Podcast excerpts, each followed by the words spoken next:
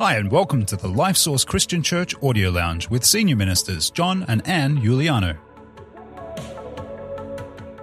Have you ever wondered about how to better connect with God? Well, that's exactly what we're going to help you with in this week's show, where you'll learn how to more fully love God, grow spiritually, and help others. Let me read to you from God's word this morning.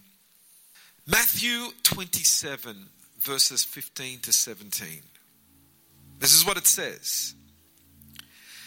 Now at the feast, the governor was accustomed to releasing to the multitude one prisoner whom they wished. And at that time, they had a notorious prisoner called Barabbas. Therefore, when they had gathered together, Pilate said to them, Whom do you want me to release to you? Barabbas or Jesus, who is called Christ? My message today is entitled, He Took My Place. The story of Barabbas. His name was Barabbas. All four of the gospel writers include the account of this infamous, fierce, and fiery figure who turns up at the story of Jesus' crucifixion. Little is known about Barabbas except that he was a rebel, he was a leader of rebellion. Bible also tells us that he was a murderer and a thief. What else we know about Barabbas was that he was guilty. He had already been condemned for the crimes that he had committed, and he was awaiting his pronounced punishment death by crucifixion. The Easter story is about Jesus. The Easter story is about Jesus going to the cross to die for the sins of all mankind. He was willing to pay sin's penalty for all the sons and daughters of Father God to make it possible for them to inherit eternal life. But the story is interrupted by this guilty, convicted prisoner sentenced to death whose name was Barabbas. By the way, did I tell you that Barabbas means son of the Father? Comes from two Aramaic words, Bar, which means son, Abba, which means father. Son of the Father. He was someone's son. He was someone's dream child, a beautiful boy, a child who a father saw, who carried so much hope and potential that the father named him Daddy's boy, son of the father. He was someone's golden son who, by some terrible choices of life, had become someone's lost son. Is it by chance that at this monumental day, Jesus encounters a lost son called Son of the Father? A condemned criminal who probably had no knowledge that the mission of Jesus was to restore lost sons into relationship with Father God. Maybe the story of Barabbas is our story. The narrative then takes us to the courts of the Roman governor Pontius Pilate, who on this holy Passover day was willing to comply with Jewish custom and release a prisoner. It was known as the Paschal places two prisoners before the crowd Jesus, the perfect man. Barabbas, the guilty man. Was there ever a bigger contrast between two men? One, king of the bandits, the other, king of the Jews. One, a professional criminal, the other, a prophet. One, a lawbreaker, a killer, a thief, a self centered rebel. The other, a healer of the sick, a preacher, a lover of people. One who would walk slowly through the crowd. He was the one who opened the eyes of the blind. He was the one who opened deaf ears. He was the one who caused the lame to walk. He was the one who released the woman condemned to death for adultery. He was the one who delivered people from evil spirits and raised others from the dead. Barabbas was the one who was willing to take the life of others so that he may live. Jesus was the one who was willing to lay down his life so that others Which of these two do you want me to release to you? demanded Pilate, addressing the crowd that had gathered before him. Choose this day whom I shall set free Jesus or Barabbas. Give us Barabbas, they shouted. Release Barabbas, they cried. Set Barabbas free, they demanded. And what shall I do with Jesus, who is the Christ? Crucify him, crucify him, crucify him, they demanded. Jesus did not flinch. He stood there silent, not offering a shrug or a sigh or any sign of fear. He looked across to Barabbas with eyes of love and compassion as if to say, Barabbas, son of my father, I came to find you, to take your place, and to set you free. This, my body, will be broken for you. This, my blood, will be shed for you. Jesus didn't hesitate. He did not object. He was willing for the exchange to take place. Pilate was reluctant. Why would anyone want to condemn an innocent, just man and release a guilty sinner? He couldn't understand that this was the plan of God conceived before the foundations of the world. The innocent one shall take the place of the guilty one. The Bible tells us that while we were yet sinners, Christ loved us and died for us. The Bible tells us that God did not send his Son into the world to condemn the world, but that the world through him should be saved. Jesus had already shared with Nicodemus and the crowds that God so loved the world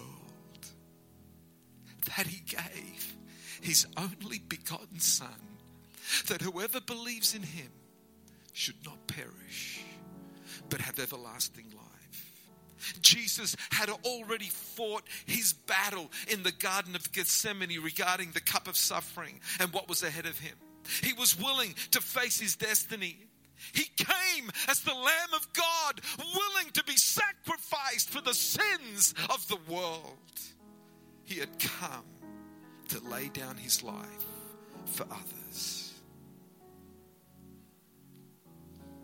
Take him away and scourge him, commanded Pilate.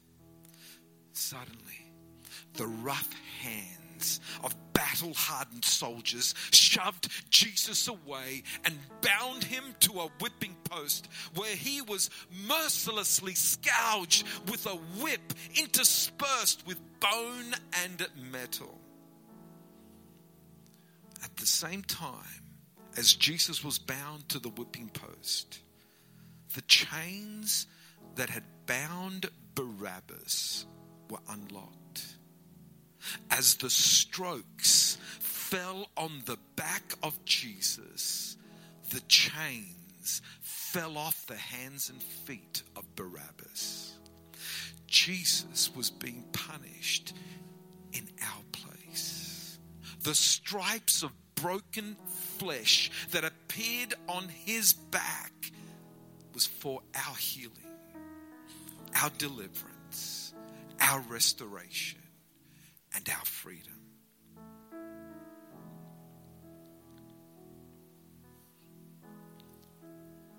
Later on that day, Jesus was led to the hill of crucifixion whilst Barabbas was led to the gate of freedom.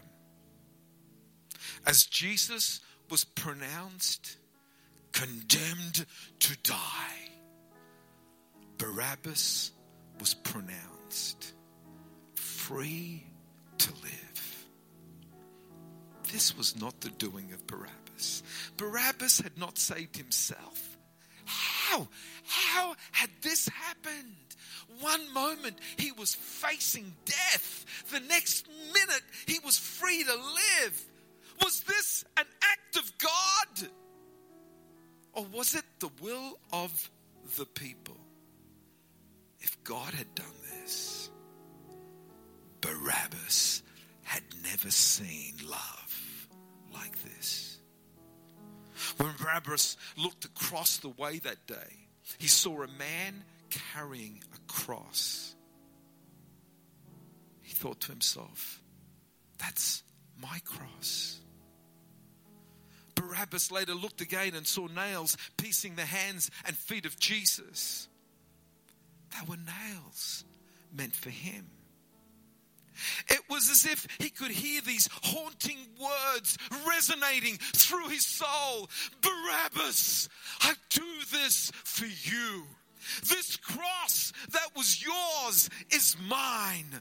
These nails that were meant for you are mine. Barabbas, this body that is broken is broken for you. Barabbas, this blood that is flowing shall wash away all your sins. Barabbas had never witnessed love like this. Then he heard these life changing words echoing across the valley Father, forgive them. How could this man, this just man, this innocent man forgive such travesty and such injustice? Barabbas looked at himself and saw that unforgiveness, bitterness, and resentment had eaten his soul. He could still see the faces of everyone who had hurt or betrayed him, and he hated them for it. He especially hated the Romans who had taken over his ancestral lands. And if he could murder all of them, he would. But this man, on the other hand, was looking at his executioners and speaking words of forgiveness. As those words echoed across the valley, it seemed like those words were meant for him. Barabbas, I forgive you.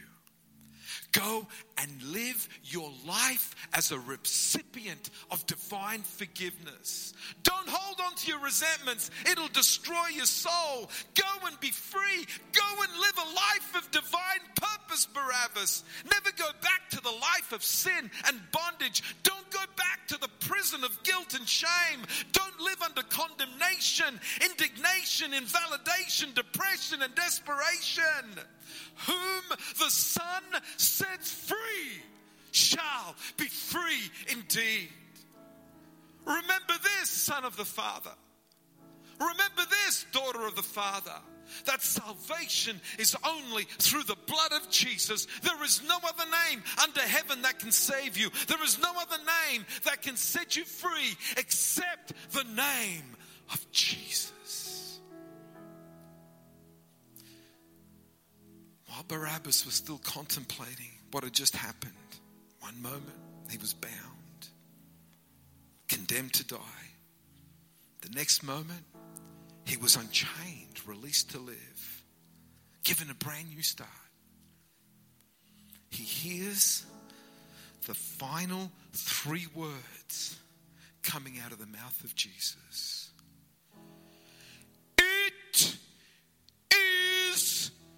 finished. And then he sees the one who took his place lay down his life. And die. What's finished? Was he referring to his pain? Was he referring to his suffering? Was he referring to his agony? Or was Jesus referring to something else? The simple answer is this the gift of salvation is finished. No more to add, nothing left to do. Jesus finished it all. It all comes for free. The penalty was fully paid. All that was required to forgive the sins of humanity was completed. Don't cheapen his sacrifice by attempting to earn it, work for it, or buy it through good deeds. He finished it all. It comes for free in the name of Jesus. It all begins in the name of Jesus and it all finishes in the name of Jesus. You don't have to add to it, you don't have to change it, you don't have to alter it. It's complete, fully finished. The victory is yours. The power of sin and condemnation of your life is over. It's finished. It's by grace that you were saved. It is the free gift of God.